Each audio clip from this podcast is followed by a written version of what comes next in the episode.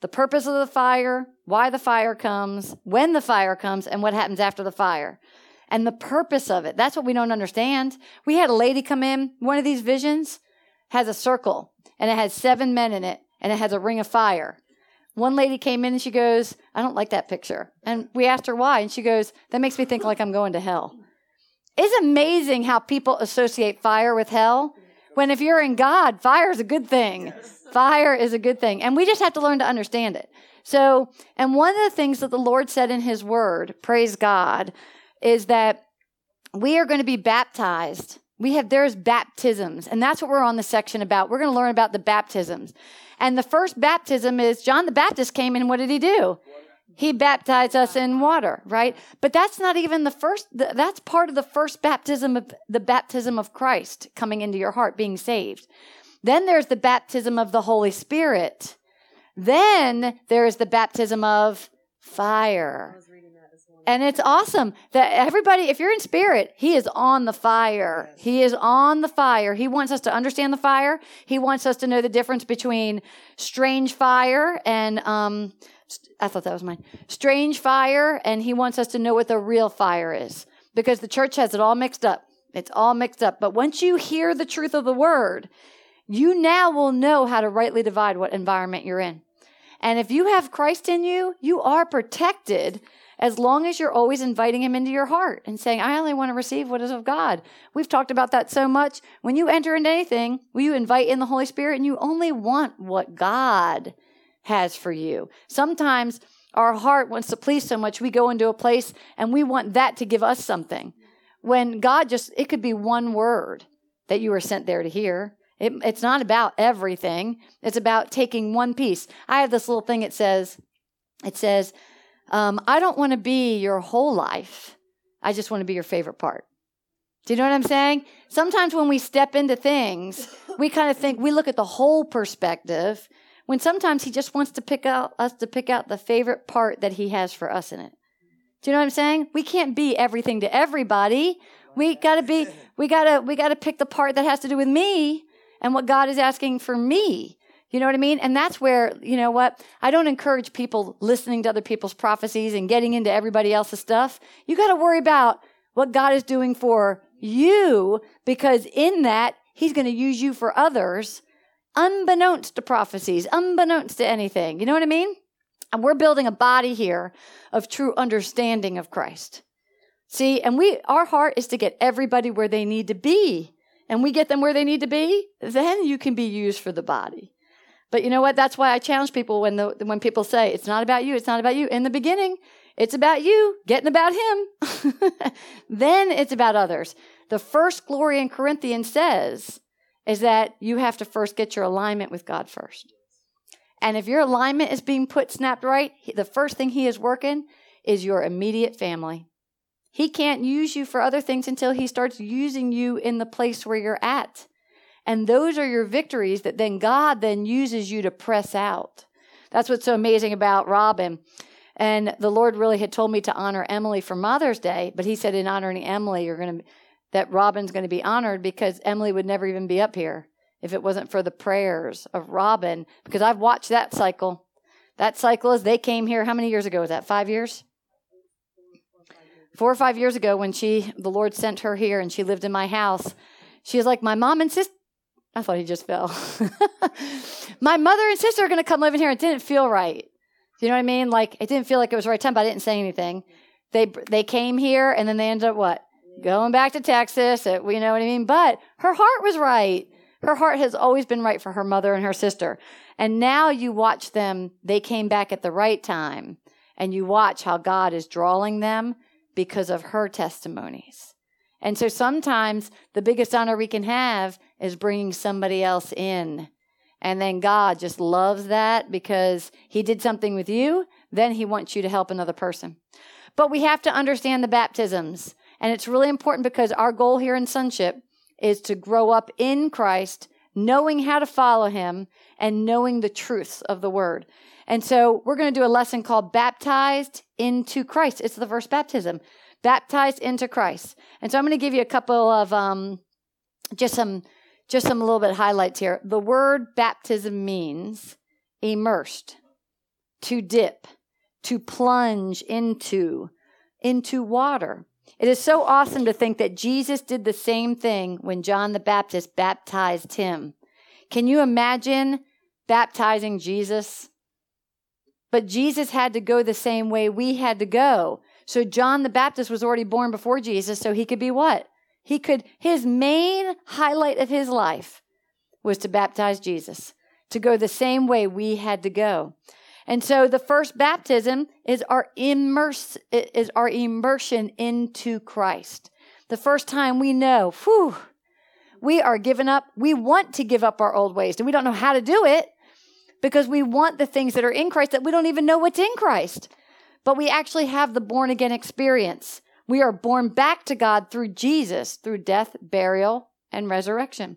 God wants us to keep that in mind. Go to um, John 3 3. John 3 3. And this is just this is going to be the intro of just understanding the first baptism, which I know a lot of you have already experienced this. So everything I'm going to say, you're going to be like, "Yeah, I get that. Yeah, I get that." But now this will help you help somebody show somebody. It says Jesus answered him, "I assure you, most solemnly I tell you, that unless a person is born again, anew from above, that means you're already born from the body. You're already physically born from a mother. You know what I mean? But now there has to be a new birth awareness, and it is of your spirit. He can never, ever see, know, be acquainted with, and experience the kingdom of God. So here's this. I love this. We have two circles that sit before us, right? And we're either in one, the kingdom of darkness, or we're either in the other one, the kingdom of God, the kingdom of light. When we ask Christ to enter in our heart at a broken moment, do you know I can come up, if he was lost, I can come up and say, let me just pray for you to accept Jesus. And he'll go, yeah, yeah, yeah, okay, okay, okay, okay. Yeah, yeah. All right. But yet it wasn't his appointed time. How do you know? In brokenness. I remember when she got saved, she thought she was saved. The whole time she's thinking, why? Because she loved God, but she had, she was not really acquainted with the experience of him. I remember her walking down that aisle and I just remember how how hard her it hit her. She knew then that God was real. She knew that that was it was her time. And then she was like, "Well, I guess I knew about him, but I didn't really you never experienced him like that." So remember, we're trying to get people out of if we have people standing on the fence, standing on the fence means you still live in the kingdom of darkness, but you what? believe in the kingdom of God. You just haven't experienced the realm of the kingdom of God. Hey, Wendy, you haven't experienced it. So he reminds us that as we're working with people and we start explaining them that first baptism, the first thing that they need to know is the first baptism isn't always about water. That's the water part of it. It really is the immersion of your heart into Christ. It's the immersion of your heart. Go ahead and give me John 20, 22. John 20, 22. Praise the Lord. I mean, this is awesome. We can be so zealous for God, but you know what God really wants us? He wants us in that kingdom of God experience so our eyes are open to know when to work with the right person at the right time. Everybody has an assignment. When we become confident in Christ, we're not going to worry about the non assignment. We're going to worry about the assignment. That's where the blessing is for the day, is that assignment. And we have to know how to move in those things. And so, but he says, I'm going to put you in a place to grow you up. You have to be in a place to be in a hidden place to grow up. It says, and having said this, he breath, he breathed on them and said to them, receive the Holy Spirit. Now I want you to think about this. After I walked into this ministry, I knew I believed in God. But I really didn't know the true filling of that Holy Spirit feeling.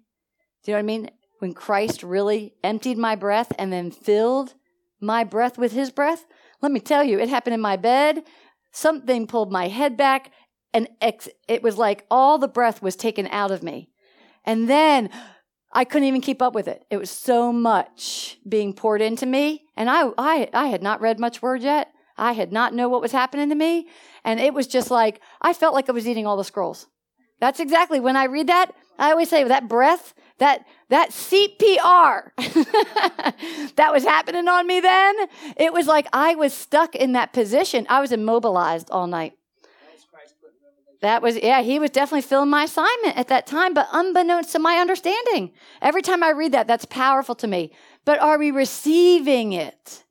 We have to relax and let God be God and tell the Lord when you sit in bed, you're like, Lord, just fill me with what I need for today. Fill me with what I need.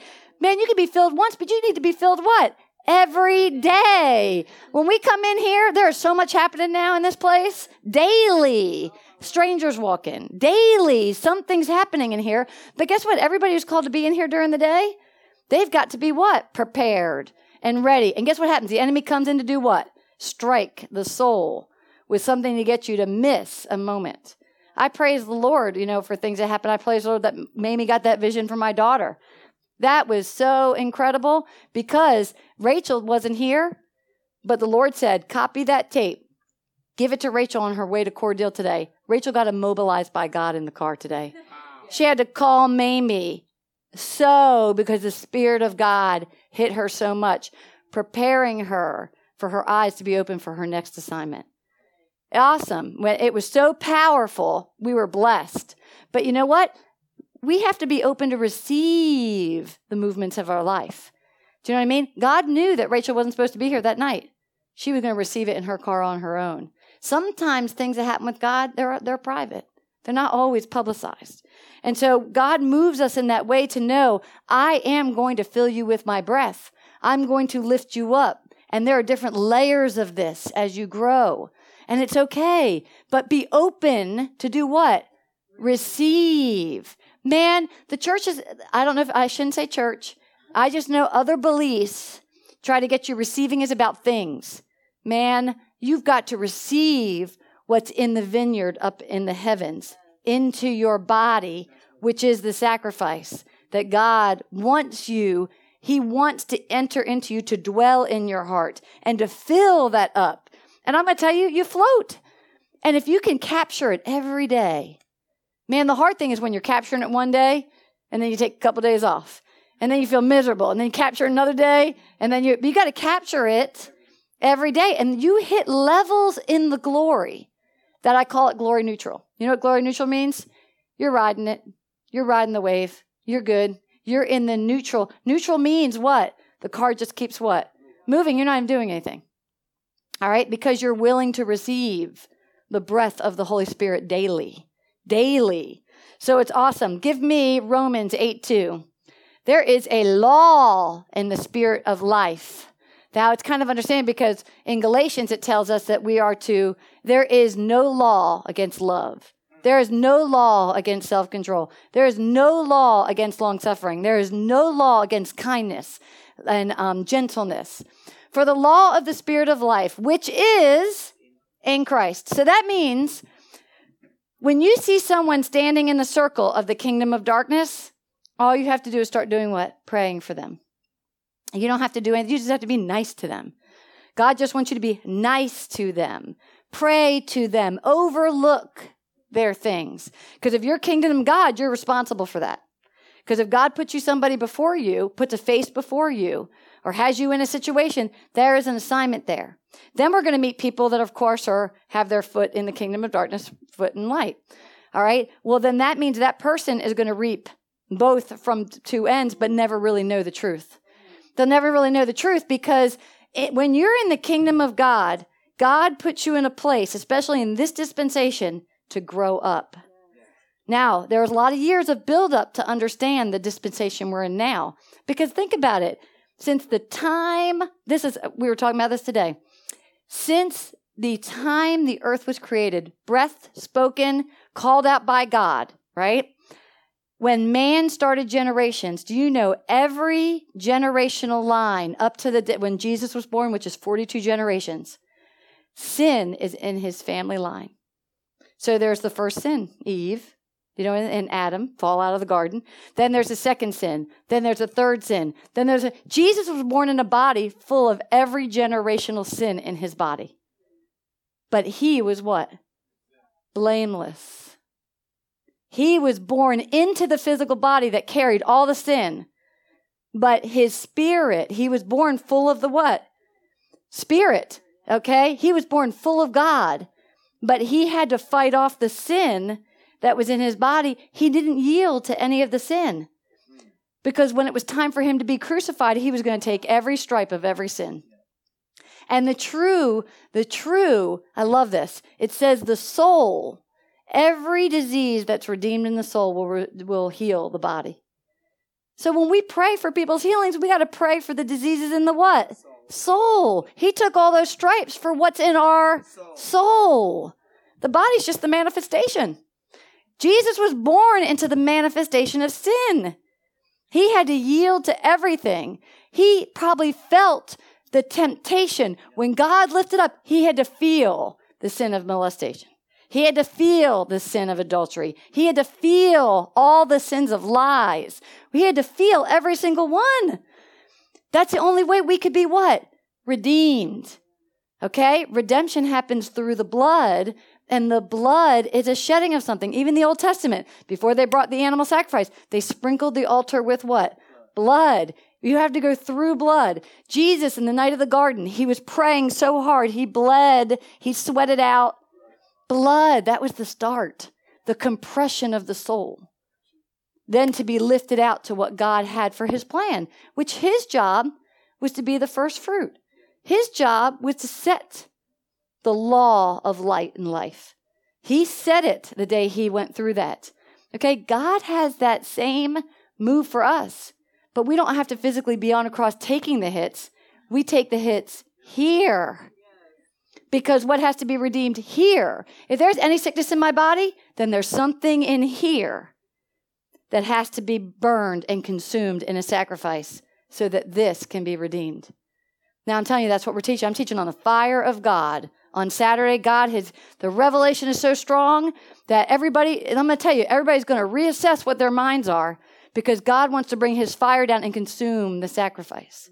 See, man, Jesus, Jesus did teach us the way. And he taught us how painful it was in the garden to actually do the offering of the sacrifice. He became the offering, the body of the sacrifice. He was the lamb. The more you understand these things, man, you want to scream out, thank God for the Lamb of God. He is the King of Kings. He is the Lord of Lords because He showed us the way of the full plan of redemption. And guess what? We're only asked to suffer where? Here. But if we hold on to it, we're going to suffer where? Here. Because we all have our own generational line going down. And thank God, we all don't have it all in our body. If we did, it would, oh, she's got her generational line to sin. She's got her generational line. She's got her, he's got his. Everybody has what they're called, the measure they're called to deal with. And the one you're called to deal with, when you get redeemed, you're going to bring in the multitude. Do you know what I mean? When Jesus took the bread, he lifted it up. He said, I bless you, Lord, for this bread. And then he did what? Break it. When you break in your soul, boom, you just redeemed your body. You, there's a resurrection that happens. The Lord showed me that when He multitude with the five fish and the, t- the two fish and the five loaves, the Lord showed me what they stand for. And that's a teaching I'm going to do. And it's awesome because the five have to do with the five, five dark it, spirits that when each one of them gets broken, then a multitude, and it gets passed out by the disciples. The fish actually represent Leviathan and it represents an other, an, an other force. But that's a really awesome teaching because when he broke them, yeah, that's the big fish. That's a big fish. And there's another fish. It's called Dagon. It's called the it's called the spirit of and it has to do with half man, half fish. And that's when those two fishes get broken, boom, talk about the you can actually feed the multitude what God needs them to have. And the other ones are Judas, uh, uh, um, there's a there's a there's Judas, there's Absalom, there's five of them that are the bread. And then there are the two fish. When they get broken, Oh man, and guess what? We all had them. you can read those. You can go through that list. Yeah, I did that. I said when I, I I love it. When I start studying them, you have to really look at God and look at yourself. And you look at your old self and said, I did that. And then man, when you deal with yourself, he starts humbling you, humbling you. Then you have to look at it as how did I betray Christ? How did I do that to Christ? Then when you get broken on that level, then he says, now you can see what I see. And see, that's what we're all in the maturity of. There are rotations, and we go every time the break happens. Every hey, I'm telling you, some bread and fish are being broken, broken, increase, broken, increase. The word says there has to be declined before there is increase. So everybody has to go to the depths of truth. And you know what? Everybody's looking for the smooth, the glory neutral. That takes time. Takes time to get on the glory neutral plan, but you have to really be a follower of Christ. You have to know you're baptized in Christ. He makes it really clear. For the spirit of the law of the spirit of life is in Jesus Christ.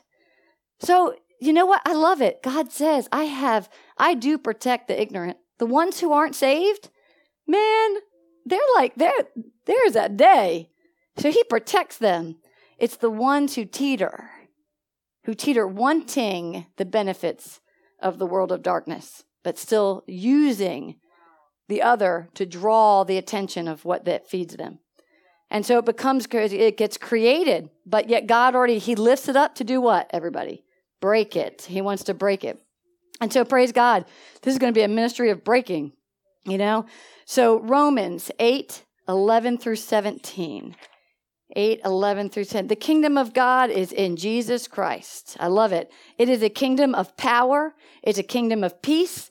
And how do you know you have it? There is righteousness. That right standing in God is knowing you're forgiven. Man, talk about that first one. There is no peace and there is no joy until you realize He has truly forgiven you. Do you know what I'm saying? There is no peace because you're constantly doubting. Am I forgiven? Am I forgiven? I'm... That's why unforgiveness is so important for us to break. Because then once we know that we are righteous in Him, and we don't have to justify ourselves to anybody else but in Him, then you actually experience a level of peace. The first row is recognizing your righteousness. The third row is gaining your peace. Let me tell you, the people in the last row are full of joy. Do you know what I mean? There are the levels. I could never feel the fullness of joy at, in the beginning stages because I was still worried if he wasn't going to leave me or forsake me if I did something wrong. I didn't worship this morning. Oh my God, are you leaving me today? I didn't do it for three hours. You know what I mean? And so it is funny. I used to dictate my time. That, that is saying what my eye was looking at. It was still looking at what? Self. I was looking at my self performance. Okay? That's where we do need to break in for hours at first. Because when you break in at hours, I'm telling you, he is getting, he is working this to get you to get used to it. It takes 30 days to create a what? A habit. It takes 30 days to break it. So let me tell you something. That's why you can't go too long. So you know what I did for myself? I worshiped in the very beginning when I really got into the flow of worship. I worshiped every day. And I knew I had to do it, so I was just get up excited. But then I would take Sundays off. My Sunday was my day of rest. I did not get up and worship, but my body was so used to it, I'd still get up and sit. And I'd be like, okay, I'm trying to sleep. And I didn't sleep. And I would read more in the Word. Sunday became like full of the Word. You have to have balance of both. Do you know what I mean? You really do have to have a balance of both. Romans 8, let me have, oh, 8, 11. Okay. It says, if the spirit of him who raised up Jesus from the dead dwells in you, then he who raised up Christ Jesus from the dead will also restore to life your mortal, I like this, your short lived, perishable bodies through his spirit that dwells in you. This is deep. If you have gotten the first baptism, which is Christ in you, so that means your Holy Spirit, it's generated, it's moving, but you may not feel it yet. But if you come in alignment with that, he even says, it says, who raised up Jesus from the dead dwells in you. If you could just, okay, he is in me. He's not going to leave me. He's not going to forsake me. He does not want to leave me without any of my needs, and he's going to test that. He tests if you really believe if he's in if he's in you. He actually says that every time you pass one of those tests, it says he was raised up from the dead. So he actually even promises that even in our short little life, our, we can have abundant life now as well as our eternal promise. Which, what is that? Restoring something in our mortal body. Man, it is so strong in 3 John when it says, Beloved, as much as your soul, your health will prosper, as much as your soul prospers. Man, I'm telling you, it's all about the head. It is all about the head, Jesus. You know what I mean? Because he even says he will restore every. I know everybody in here can be healed. My faith is so strong on it. It's asking God, what is the word that's going to heal their soul first? Yes. It, it, uh, right. When we can follow order, everything has to benefit our body. Now that's a hard that is that is hard for people. You know, when you go in you go into hospital, it is funny. Rachel's eyes. I'm going to use this. I am going to use this. It's awesome. Every time Rachel's been going towards doing something, something happens with her eyes and her eyes break out red and she doesn't know why. And then it keeps happening. But finally, she's so tired of it. She was like, I need to go to the doctor. I was like, You can go to the doctor. but I was just like, you're my, you're my daughter. I mean, I know, I know what's in our household. And I said, but you can go to the do- you can go to the doctor. Well, of course, they can't find anything wrong. But wherever the irritation has caused it, they can't figure out why. It's left little scars on her one. It's actually left damage. But they don't even know why it's happening. It's not pink eye. It's not something bacterial. They did all the tests. I'm loving it. But they said, but there's some scars on your eye from whatever you're, whatever you're going through. She's so frustrated because she paid $150 to hear she doesn't know what to do. And they gave her some drops that will heal the scars. So then they said, Oh, you got to come to a follow up, which was yesterday. For you have to go to a follow up two weeks later. She goes in for the follow up, has to pay $75. And of course, I'm not paying for it. Do you know what I mean? I'm not, but she's going to have to pay for it out of her hard earned money. She goes in there and he just goes, he looks at her eye. He looks, she said, Mom, I wasn't even there two minutes. He's like, All right, everything's good. Well, wait, what do you mean everything's good? Tell me what's wrong. Right? All she wants to hear is what? What's wrong? What's wrong? And she, how are my scars? He said, they're fine. I don't know. You're fine. There's nothing wrong. Hey, pay me $75. Uh-huh. right? I love it. God wants to waste our time, right? Well, the whole time Rachel had listened to the Saturday night, Mamie says he's going to do what? touch her eyes. Oh man, she it was, and Mamie had no nobody knows about Rachel and the eye doctor. Do you know what I mean? But it's God is about to redeem something in Rachel's life, but first it's going to have to be where. In the whole, the more we get away from where God wants us to be, things start rising up in our body. That's the first sign you know God's coming close. The more sicker you get, the closer He is. And that's where the miracle is. That's why I get so excited when somebody gets sick. You think I'm crazy. If somebody is sick, God is on your tail. If something's breaking, God is about to get something right in your soul. I ask Lord, show me what they need right. What is the word they need for today? What is it? Because the moment it's spoken in the ear, it's the ear. The ear receives the faith. It's not what we see, it's what we hear. I ask God every morning, give me the words. And it's amazing what happens in here. I mean, He really does it. I mean, it overtakes me. I feel like passing out half here on Mondays and Thursdays. I mean, it is incredible how it's just in the ear. Keep your ears attentive. Guard the heart for the lie. Because remember, the spirits float around you. The ones who have to speak the truth, the enemy tries to stop. Why? Because it'll come before and have another word spoken into your ear. Which one are you going to believe? If you're already assigned to something, just count on that you're going to get the wrong ear too. You're going to get the wrong word too. They travel together. It's parallel. Do you ever see the planes when they land and the guys have the things and they're like this, right? That's, that is the positive and negative forces that, believe or not, drawing you to come forward right? You're going to hear what is the truth and you're going to hear what is the lie. Count on it. Just count on it. That's what I do. All right, if something big's happening, I'm going to get the lie first. But how is the tone of my hearing to hear if it is a word of God or hear if it's from the devil in their voice? That's why we need to get the word so we know who's drawing us off the path. Because whatever draws us off the path is going to look like God, smell like God, sound like God, convince you that it is God. But you can really miss it. And all it's doing is just keeping you. And how do you know it? you constantly feel disappointed. That's the biggest sign. Oh, I'm so disappointed. And you're feeling it. And then you're like, let me sit down and talk to somebody. I don't want to tell them I'm disappointed because they're going to tell me there's something wrong with me. You know what I mean? And no, when somebody's disappointed, that means it's time. There is a word to be said. The moment the disappointment rises, it's time for the word and those who are submitted and maturing in Christ. It's the bottom row. It's the bottom row people. That's the powers in them to get you to get there. Okay? Everybody needs everybody in this in this. It's not just by one person. So I want everybody to focus restoring life. It's our ultimate mission. Everybody was born to help a life be restored. Right, James? And James is going through it. His a lot the life is the the the I like it, life and wife. It goes I was gonna say James, life and wife. James. It is awesome. It's right there, the assignment. But guess what? The enemy comes to what? Steal, kill, and destroy so that you actually get weak in body.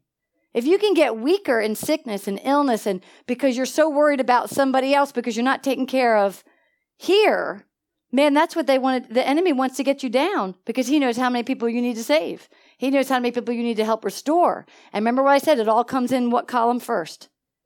Who do you get to restore first? Your family. Right? God can't have you out if you're not taking care of that column. The first test is family. There was more anointing here as Gene took care of his family, the anointing would rise. At Carrie, as Carrie keeps growing and he keeps taking care of his who? Family. And guess who the hardest ones to take care of? Family, right? Family is the hardest, but it's the first assignment. That's where the, there is a power that Robin, come on, girlfriend. The way she's brought in Darla and, and all them. And I love because she's so transparent. I can't take it today. I can't take it today. I'm kicking them out. I know. but she's holding on. It says, So then, brethren, we are what? Debtors. Man, we have our own offenses. Hebrews chapter 5 tells us, why wouldn't you help that person? You're just as weak as them. It says, if we can't look at somebody, no, I am that, I am as weak as them. I have been that weak before. That means we have more, we have more authority, and more power. So who's more accountable? Right. If we, if we're the one chosen to lift up the family, then you, it, it's, uh, he, he gives us that warning. He says, don't think that your debts are worse than theirs. You were once there. How do you know my love? You're willing to surrender so that other love can lift up. He says, so then, brethren, we are what? Debtors, but not to the flesh we are not obligated to our cardinal nature. Do you know if you made an agreement with somebody that's a complete lie from your cardinal nature, that means your flesh, what your flesh wants? Do you know all you have to do is just ask God to break it now in the name of Jesus? And we hold on to promises that God didn't make. The only promises we got to hold off of what's in covenant. We start making promises to other people that are not in the covenant. Okay? And so now you got to worry about what that's why it's the family first because they're the ones in your covenant.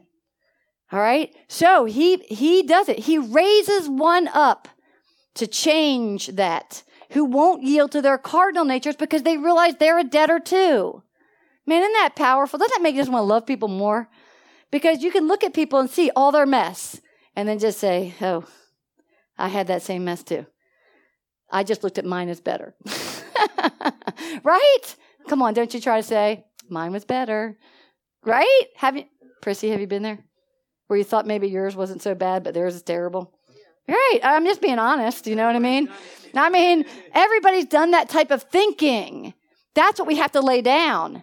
That theirs is no worse than mine because a debt is a debt and it still has a payment. And you know what? The best thing about Jesus, if you do the one he's assigned you, guess what he does? He pardons you in such grace. You can't even receive that kind of grace.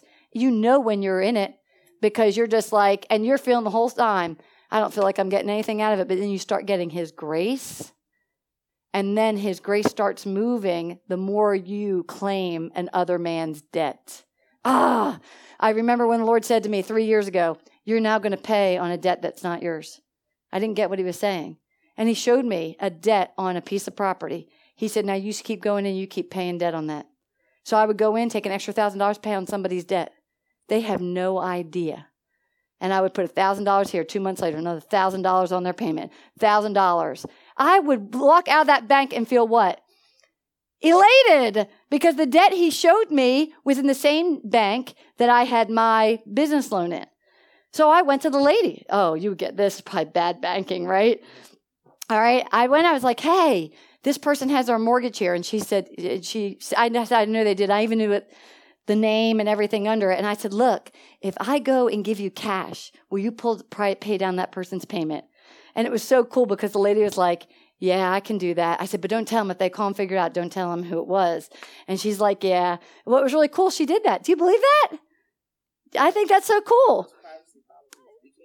Right, you can't tell. But the thing is, she was willing to take it on. And she couldn't read the screen to me. And I said, Well, I know it's on this property and I know it's this name. And she just looked it up and went, Okay. I said, So can I give you money to it? She said, Okay. She couldn't tell me anything on that screen. All she could do was confirm that I had the right bank, the right name, and the right address. I said, They still owe money on it? Yes. So yeah, I kept paying on it, but God was trying to show me something. He said, Leigh, I'm trying to show you when I asked you to pay on someone else's debt, you're going to redeem something for them. Do you know three years later that property was completely paid off? And it had a $200,000 debt on it. Wow. Paid off. So when God asked you to sow into a debt that is not yours, the first debt he's going to have you sow into is a person. And if you're willing to surrender sowing into a debt, that person's debt that's not yours, and you love it like it's yours, he has his word cannot come back what? void. The Lord showed me that. His word was if I would sow into that debt, he would clear that debt. And he did. I'll never forget when the person told me, my debt was cleared. I, my, never even knew what I did. Do you get what I'm saying? Do you see the beauty of it?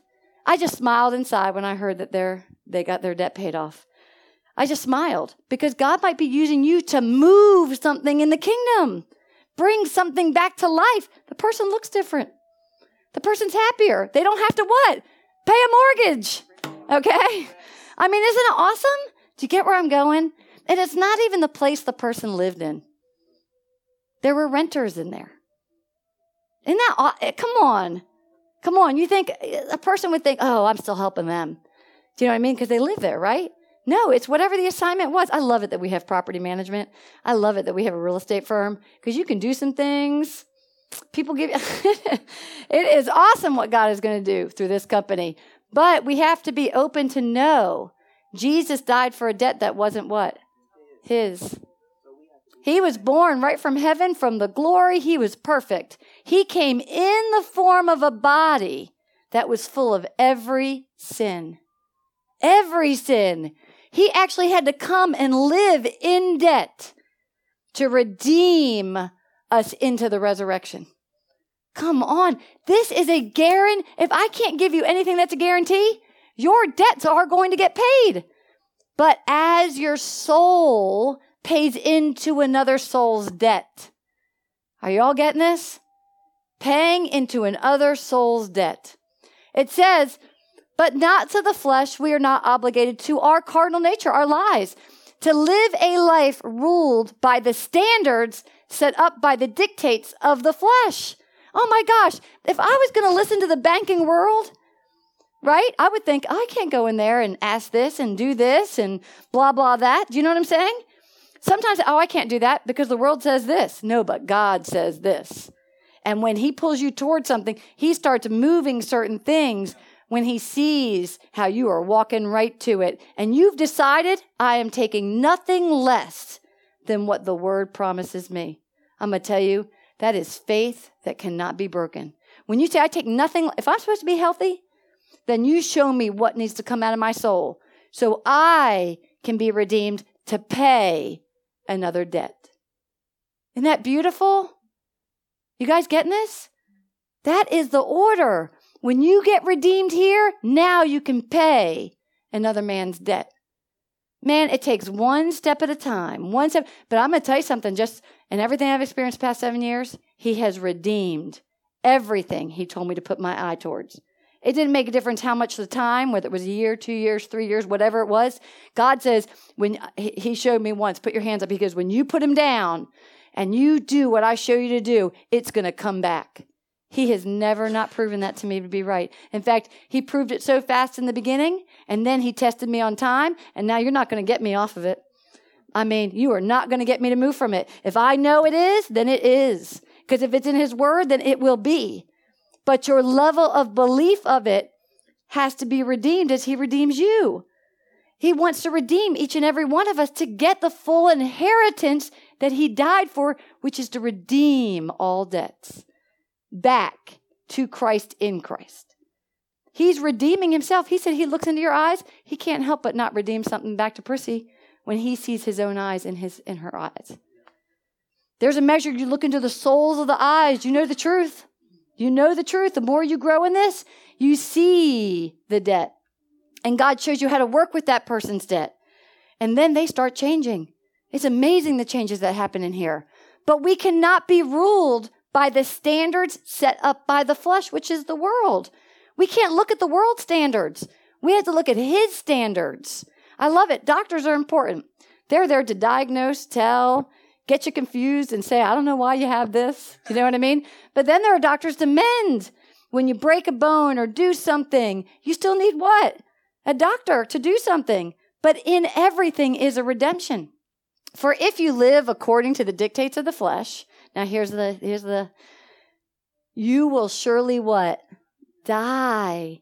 If you're going to hold on to your to your unforgiveness, if you're going to hold on to the shame, if you're going to hold on to the thing that God's trying to show you to move on, then you're going to actually start dying. And you actually start dying in that environment. You can be in the kingdom of God and have your foot one way here, and all of a sudden you feel the oppression of death. And you know what? I showed, I did a demonstration where I had a glass. And because our glass, our glass, our pots have to break to know what that is. And as you drop the glass down on this, it does what? It smothers the light. It dims the light of Christ that's already in you because you decide to let the world repress what he's teaching you. So he says, you will die. But if through the power of the what? The Holy Spirit, you are habitually, habitually. That means it's not a one time kill. It is, it is a daily process. It says putting to death, making extinct, deadening the evil deeds prompted by the what? Our body wants so much love. It wants to feel so much love that we can't conceive the love flow he wants to bring upon us, which is better than any love that you can get from a human being. There is a love flow he wants to bring upon you, but there is levels of that. Some re- receive 30, some 60, some 100 fold. I want everybody in here to get the what? Hundredfold return on the word. You can get the 60 fold return on the word. You can get the 30 fold return on the word. And see, that's where God is trying to build a place of a hundredfold returns so that we can become that body to help the people. So I like putting to death the evil deeds prompted by the body, you shall really and genuinely live forever. That means God doesn't just redeem your spirit back to Christ, He's going to start working out the soul and moving that out. And that you have to commit to that. I want to do that what? Daily. I want to do this daily because all you're doing is you're building up a house of treasury up in the heavens. You get to experience abundance here, but you're really building your future. Up there, I had this dream of when we all call out, when you're worshiping and you're calling out to God, or you're praying to God, or whatever you're doing, a little light on a peg just goes out. It starts lighting up. And all the angels like, oh, Leigh is worshiping. Do you know what I'm saying? And then the whole time while I'm worshiping, my light gets brighter and I'm building a foundation and there's a house being built for me in heaven. So when I come up to heaven, that is the place where God's going to have for me. But I have to keep building it. Think about all the places in heaven that people start worshiping and seeking God, and then they stop seeking God or they don't choose the assignment. What happens the moment that happens? Your house in heaven stops being built. The light gets dimmed, as you move away from what God has called you to do. God does not care about your gifts, He cares about your call. He cares about where you're assigned, what you have to accomplish in the call. The gifts help you get through that. That's the problem with the church. They're manifesting people's gifts and not manifesting their call, and it's failing. People think they're excited because they have the gifts. The gifts of the Holy Spirit to help you. They're to help you grow up. And so, if we're missing the call, you're not growing up into anything. You're just maintaining your gifts, maintaining your gifts, maintaining your gifts. You've got to you've got to want the call of God. Everybody's born with it. Everybody's born with it. Your gifts are to help you mature in the call. I feel it hurts when you see somebody working and not maturing. And you see that they're really miserable because they didn't take the call. They missed the call. And then God just says, okay, well, I'm going to give them some time because I love them so much. He says, if you don't take the call, He still loves you, but you're not going to get the fullness if you would have taken that call. We want everybody to learn how to do what? Take the call. What is that call? Be grown up in that call. Boom, let the flood hit you. And then every time you, he, and he sends like splashes. He sends splashes so that you can be refreshed while you do the call because the call is not easy. He didn't, he didn't tell us it was going to be easy. He said it was going to take endurance. He said a race takes what? Endurance. So he knows we're going to get tired. He's going to know we want to reject the call. But if you hold on, even if it's of a string, he is right there pulling you and refreshing you right at the time you need it. I've seen everybody experience that in here. So it says, for all who are led by the Spirit of God are what? Sons of God. We're here to be sons. We're here to be daughters. For the spirit which you have now received is not the spirit of slavery. I'm going to tell you right now, and you nobody cannot tell me that they have this. The moment you take your call, you feel like a slave, right? Come on, you feel like a slave. When you accept the call, because you think it's a higher call, the first thing Satan does is make you feel like a slave. I'm slave. James is going through it. I feel like a slave, right? Okay, but that's what he's doing. He's trying to make you a friend. A friend does a favor. A friend lays her life down. A friend pays off another's debt. And that's the power of God that we're missing out in the church. We don't know how to lay our lives down to receive the fullness of our call. You can't go to the next level in your call until you've laid your life down to another level of glory.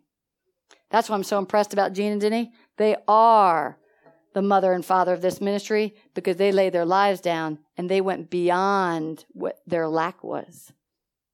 They each thought they got married for the lack for, oh, great, I got a wife. Great, I got a husband. No, they had to lay their lives down, their lack. And the moment they said, I do, boom, that picture became very available. And then they kept, they endured, they continued. And then now, what they're reaping now is amazing. Do you get what I'm saying? We get to swim like little fishies right into that. Because we have somebody we have somebody who actually broke and pioneered it. Do you know what i mean? Gives us what? Hope. The purpose of people is to give you what? Hope. Oh my god if they can do it that means god wants to do that for what? Me. He wants to do the same thing for me. That's how you know you're a son and daughter of god. You're going to keep being led by the spirit no matter how much it hurts but we're first going to feel like we have the spirit of slavery but he didn't do it to put you once more in bondage of fear. Because when you take that call, the more you step forward, fear, fear, fear. And the fear is, it's never going to happen. If fear is, that's not going to work. The fear is, and then you start stepping back. And every time you start stepping back, and then you're like, I'm going to go this avenue. I'm going to go this avenue. The moment you feel fear, do you know what I mean? And you back away, then you have just what? Got off the path. I watched Satan try to do that to Robin came in here, had a really tough day. No offense, she really had a tough day. And it wasn't work, it was in her assignment. And the first thing she said, and, and it was just so transparent, I want to quit. And Carrie and I sat there very calmly, okay, okay. All you have to do is just love them. I don't know, that's, that's, that's going to be a real hard thing for me to do.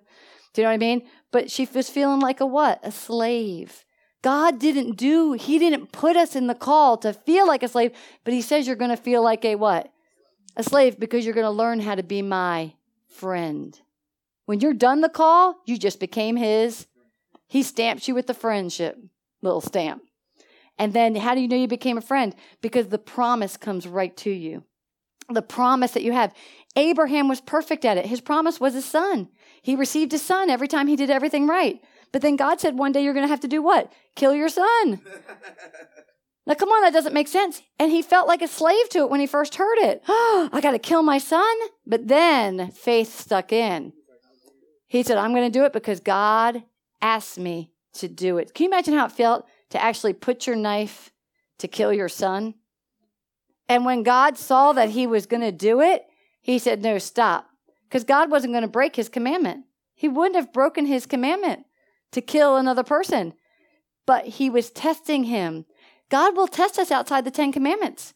He will test us outside those commandments to see do you really love me? Will you really take this on? But then the flood that comes to you, he really was the father of all nations. He had six more kids after Isaac. And Isaac, yes, after Isaac. But what I liked it is every assignment you first get, you feel like a, be prepared to feel that little bit of a slavery. Okay. But yet don't let fear keep you in slavery. The freedom of our whole life is in Him. There is no freedom outside of Him. Remember, our life is not for our spouse. Our love is to redeem them. Our job is the same way. Our boss is we are to be there and we may not like our boss, but you are with your boss to what? To redeem them. You are to be there. You, you can feel like they're slave. Go in the real world. Be a slave. God's going to do something for you in it. If He put you there, then you do the job. You learn what you've got to learn. And then He's going to redeem you in your job of promise. Do you know what I mean? He's going to redeem something in your life with people. He does it all the time. It's awesome. Go to the next verse, please. You can go to the next page. It says, But you have received, remember this, you have received the spirit of adoption. That means when you feel slavery, you have to remember, I am the son and daughter of the Most High God, and He has a promise for me. If I keep doing what He wants me to do, to produce, that adoption is to produce your sonship to, to produce the best He has for you in the bliss of which we just cry out, Abba, Father. You know what? There's a time when you cry out to the Father because you're in pain. And then there's a time you cry out to the Father because you're just so what? Happy. And usually when you're crying out to the God because you're so happy, it's because you're receiving nothing. You've learned to be his friend. And you just cry out because he's just so awesome. And you can go down and remember every great thing He's done for you, every time He's refreshed you, every time He's put you in the right place. And it doesn't matter if your life is hell. Because, like I said, every assignment feels like that at first. The Spirit Himself testifies together with our own spirit. We actually start becoming one in it that we are the children of God. When we start getting into a point we feel the lift up, we're like, oh, I am a child of God. And you feel like there's nothing we can't do together. And you realize that is the alignment of heaven on earth. Is keeping that alignment alive and not worried about anything else. Debbie's testimony, I don't know if anybody heard it. When Carrie gave Debbie her car, Debbie already, her car already broke down. She didn't come to work for two weeks. She called me, Leigh, my car's broke down. I'm trying to get it fixed. I'm sorry I'm not in work. I said, it's okay. And she started getting upset about not being able to drive anywhere. She felt like a slave. And then something hit her after Mother's Day. They told her her car was completely had to be impounded. There was no way to fix it. And you know, it was eating Gene and I up. We could tell her car was it was pitiful. We even did some things to try to just help it get by. And then, but Carrie was called to give her his car. He doesn't have another car. But he gave her his car at the moment where she was just rejoicing in fa- her father as her father. She wasn't asking him for a car. She started laughing at her lack. And she started smiling and saying, You take care of me. And the funny thing is, a couple months before, I told her, God's going to work something out of you. He's going to work something out of your soul. And then He's going to test you with a lack. And you're going to have to trust that He'll provide it for you. And I'm going to tell you, halfway through it, did everybody remember her testimony that one time where it was so bad? She was standing up here. I don't know if I'm going to make it. Everybody's calling me, everything. Da, da, da, da, I, it was hurting me to watch her give that testimony because none of us could give her the lifesaver. It had to be done by who? God. God spoke to Carrie and said, Give her your car, but wait, give it when I tell you. She received it when she wasn't looking to what? Receive. That was the most beautiful part. She actually hit a point of rejoicing God and laughing because it seemed impossible. Who, how am I ever going to get a car? I'm not making enough money. I'm not going to go get a loan. She could have easily gone out and got a loan, but she didn't do it. And it was powerful the day she get, when get, Carrie gave it to her on Monday. Were you here? Yeah, when he sometimes Kenrick comes to our, our classes here during the week, during the day. Um, he gave it to her on Monday, and they were both slobbering, and she didn't expect it. I mean, it was awesome. She was borrowing people's cars to even get here. And you know, Carrie did it right. He went and had the car cleaned out, new oil, full with gas, handed her the keys and the title. Isn't that awesome? And then here's even the better part God never does anything because it's going to cost her to change the title over, right? It costs money to do things like that. It's going to cost money for insurance. Debbie put a tenant in a commercial lease and got paid double the commission, and the check came in on that day. I mean, I was like this. I was shocked. It came in at one. It came in at like three o'clock. I looked at it and I was like, oh my God. I photocopied it. I wrote the check. I didn't, Frances was already gone for the day, so she does the rectifying the books. I was like, that girl's getting that check today. I took the commission out. It was $700. It paid more than her title, her tag, and her insurance, and she had extra. Now, is that God? All on one day because Debbie was able to lay her life down and she recognized the Lord revealed to her that she had pride. And he said, We're going to work on your pride. And you know what? I knew she couldn't pay her rent one month. I did. She she told me, and Lord said, Do not pay it. Do not be her buoy. He goes, I'm doing something with her. Do you know how hard it was not to give her the money? It killed me, but I knew whose friend am I? Debbie's or God's? I am God's friend. Do you know what I mean? I love Debbie, but I'm going to do what God told me to do. And even though I could have easily stroken her check for her rent, I had to do what God showed me to do because He was going to redeem something in her what? You should see her face. Isn't it different, Chris? It is different. She actually, Carrie was the giver, she was the receiver. Who is more strong? Carrie is more mature than her. Carrie was the who? The giver. The one, the one who is stronger has to be the what? Giver. It redeemed her debt. She had to be the what? Receiver. Assess who's around you. Who needs to receive and who needs to give? In the giving is the breaking of the one to get to their next level. The receiver, when they receive, it breaks them to get them to their next level. We're, it's twofold. We're in different rotations every time. We're not always the giver. We've got to be the receiver. And then there's times we are the giver. And then guess what? I'll tell you, which sometimes is the most painful position? giver. Well, it all depends on your situation, but depending on the flow you're in, either can be the most toughest, but I think sometimes it's tough to be the giver. Do you know what I mean? Sometimes it's easier to be the receiver. I think the more mature you get, it's tougher to be the receiver. And then, so in the beginning, it's tougher to be the giver, but it's where the most power is. When you get more matured, it's tougher to be the receiver. Right, right. Giving, I mean, I, I, I get that. It's harder for me to receive right now than it is for me to give. But the more mature I get, I have to be open to receiving. I have to be open to that. And that's hard because in the receiving, you still have to lift that receiving up to, up to God and say, okay, what do you want me to do with that? You get tested on that level. What's the time check? Okay. So it says, the Spirit Himself testifies, the Spirit testifies then you give the testimony with our own spirit assuring that we are children of God. If we are his children, then we are his what? Heirs. Heirs of God, fellow heirs in Christ, sharing his inheritance with him. Only we must what? Share in his suffering. if we are to share in his glory. I'm going to tell you right now, people sit back and say, it's all about me.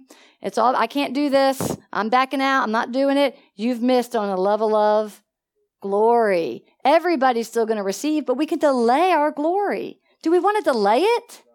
We don't want to delay the glory. We got to still partake in the Suffering. The suffering is when you hear the thing you don't want to hear. The suffering is when somebody treats you bad when you don't want to be treated that way. The suffering is when God asks you to move from one place, go to another place, and you don't want to do it.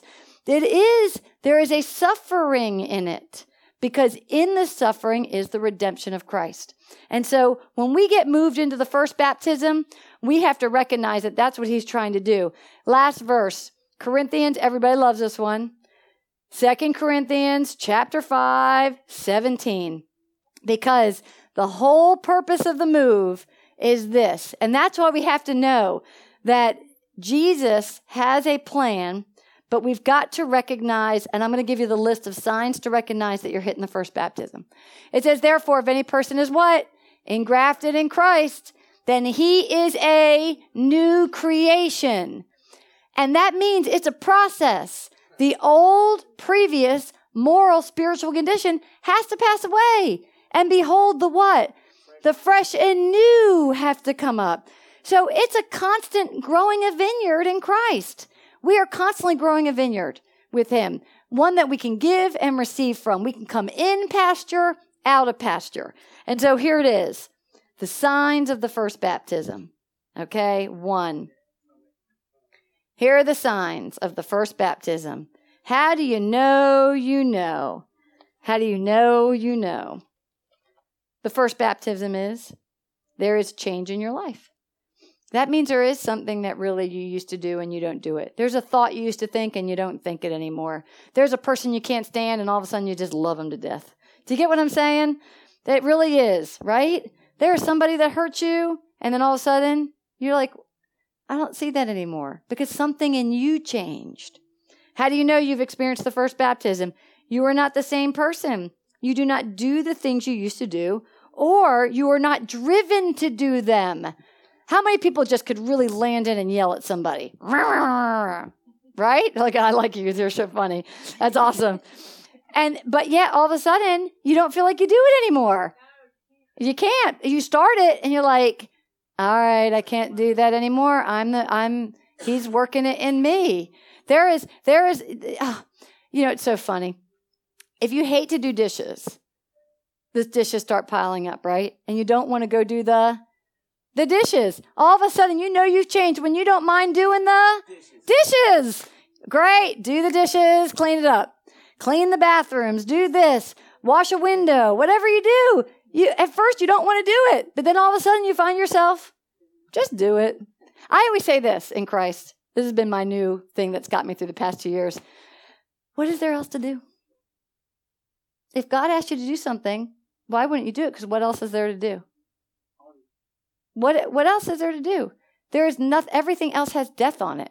So why wouldn't you just do the thing he asked you? Because it can't annoy you that bad if you're in Christ because he says, if you just trust me every day, I'm going to remove those feelings of annoyance. I'm going to remove the feelings of anger. I'm going to remove the laziness, the procrastination, all the things that keep you from doing something. All right. You know you have been, have your first baptized because you are in relationship now with Christ, not in religion, rules and regs. You're not sitting and writing down, I did this. I, I'm, I've got a relationship. I did this. A relationship does not keep count. The word says love keeps no account of what? Evil. Right. That means we don't sit there and keep a resentment list to get something. We forgive them of their debts so that we can be forgiven of our debts.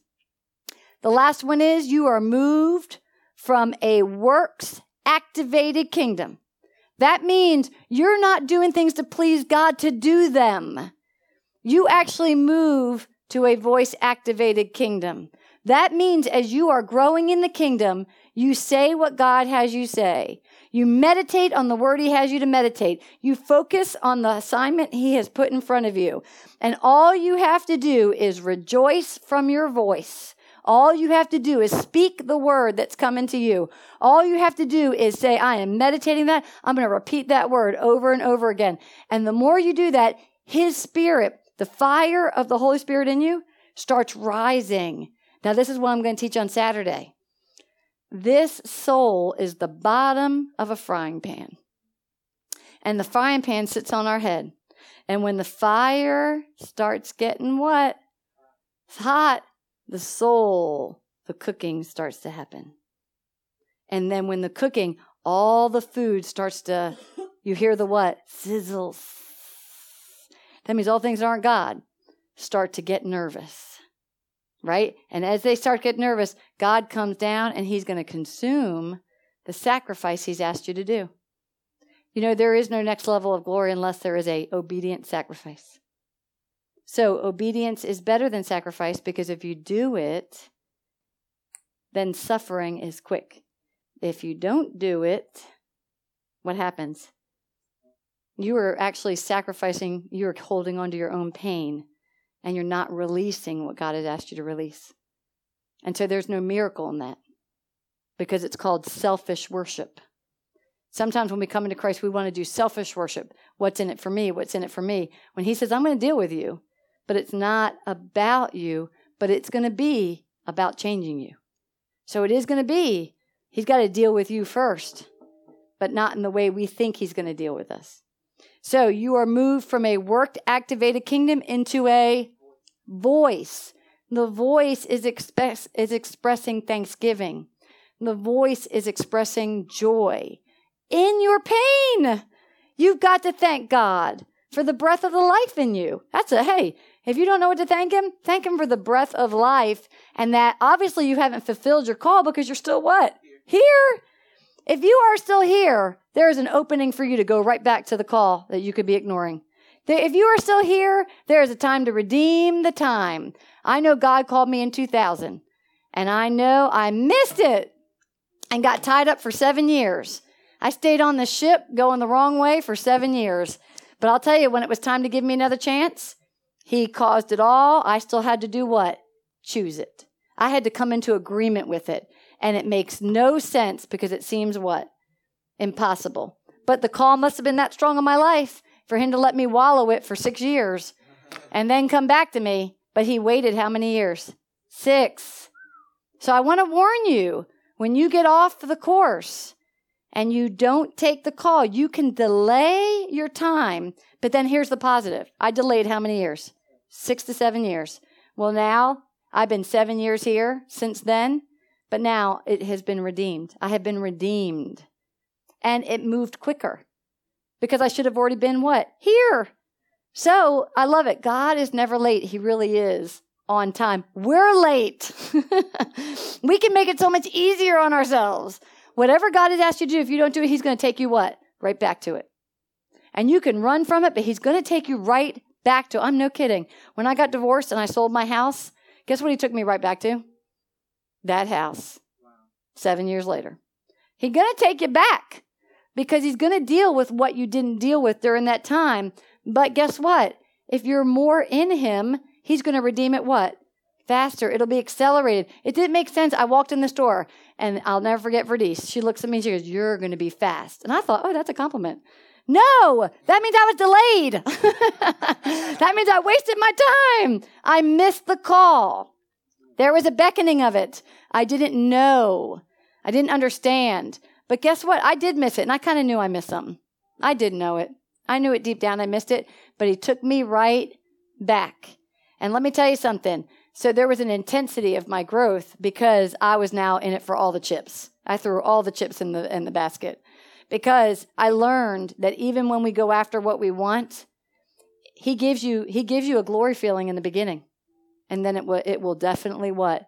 Die. And he knows how to make it die to get you to go back. And that's what he did to me. He made it die, die, die in a way I could understand. And there was such death on it. And the moment I threw it up to him, he did. Chop, chop, chop, chop. He did it. Met Gene two weeks later. It was all done. And you know what? But it took time. And the one thing he taught me is I'm going to give you a word. You got to stand on that word. And don't listen to anybody else around you. You do what I tell you to do. And it's amazing. Your journey is your journey. There are leaders to help you stay on your path, but your journey with him is your journey. And here, there are different levels of things he's working with you on. And you know what? I really know that He wants everybody to succeed at every level of glory. Every level has a different sacrifice of something you have to give up about yourself Do you know what I mean? For, for Carrie this time, Carrie, it's in a financial sacrifice because he's not out of debt. He still has a loan on his house. But God said, now give away your car. Do you know what I mean? And Carrie's like, I don't have, he even came to me, hey, I think I'm supposed to give my car away, but I don't have another car. I guess I should wait for the other car. And I said, You're working backwards. You're working backwards. When God asks you to sacrifice, you've got to give what you don't have. If He's testing you on love, you got to give love you don't have. If he's testing you on money, you got to give everything away that you don't have. If he's got to, if he's got to, if he's asking you to do a job for somebody, you got to love that job even though you hate that job. Everything he asks you to do, he's asking you to take a step of faith. Hey, if he's asking you to move out and get your own, do it. Find it. Work it. He's bringing it right to you because, but you got to do it not saying, Oh, I'm equipped to do it. There is no faith in that. The faith is doing it afraid. The faith is doing it in what you don't know because the moment you do that, boom, you now bring the next thing to you. But the part of the compression of the soul is because when God's asking you to do it, He really is doing something to you. And you think you're doing it for another? Yeah, another gets blessed, and other receives. You have to do what? Give. In the giving, he removes something in the soul. And I'm going to tell you, you feel physically better. Carrie looks good today.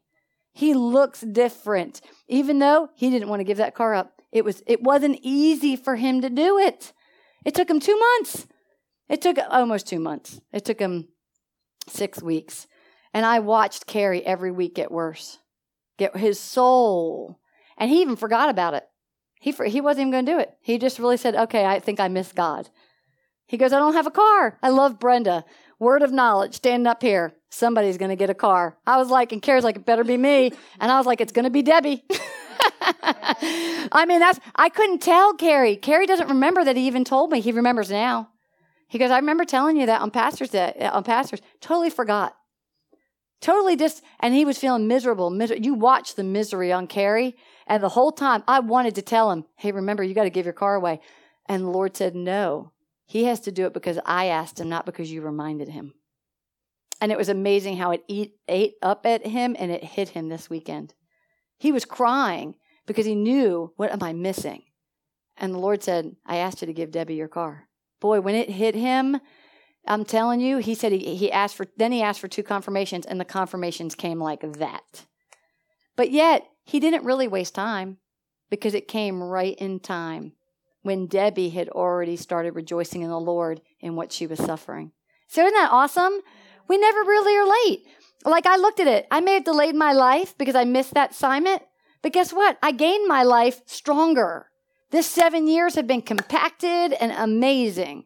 And so that's what you have to remember. You're all sitting here because God doesn't want you to miss the call. Remember, God didn't bring me in this seven years ago. I mean, uh, 14 years ago. He didn't bring me in the store 14 years ago. He wanted me to make the mistake. I swear he wanted me to make the mistake. so I could knew he could redeem me. You know what I mean? Because I was one that lived my life in order. You know what I mean? I was definitely the one that was like, I do the checklist of life. Great, life's good. Why don't I feel good? I don't feel good. You know what I mean? I'm not happy. Why am I not happy? And so it is funny, but because I fell so hard and did the wrong thing, that's how I knew his grace was real. So I praise God for the delay because it did that. But if I was here and I got the teaching we get in here, man, I'd be seeking the call, holding on to that call because that means it comes faster. It comes back faster when you just kill it. When you just really, you know, when I say kill it, you know what I mean? Just stick to it. Just want it to happen. So I praise God. So let's just pray. Father, in the mighty name of Jesus, Lord, I thank you for your word. I thank you for your son, Jesus Christ. Lord, I thank you for the first baptism of Christ and of the Holy Spirit and of fire. Lord, we thank you for helping us to redeem our lives in the order in which you came on this earth to be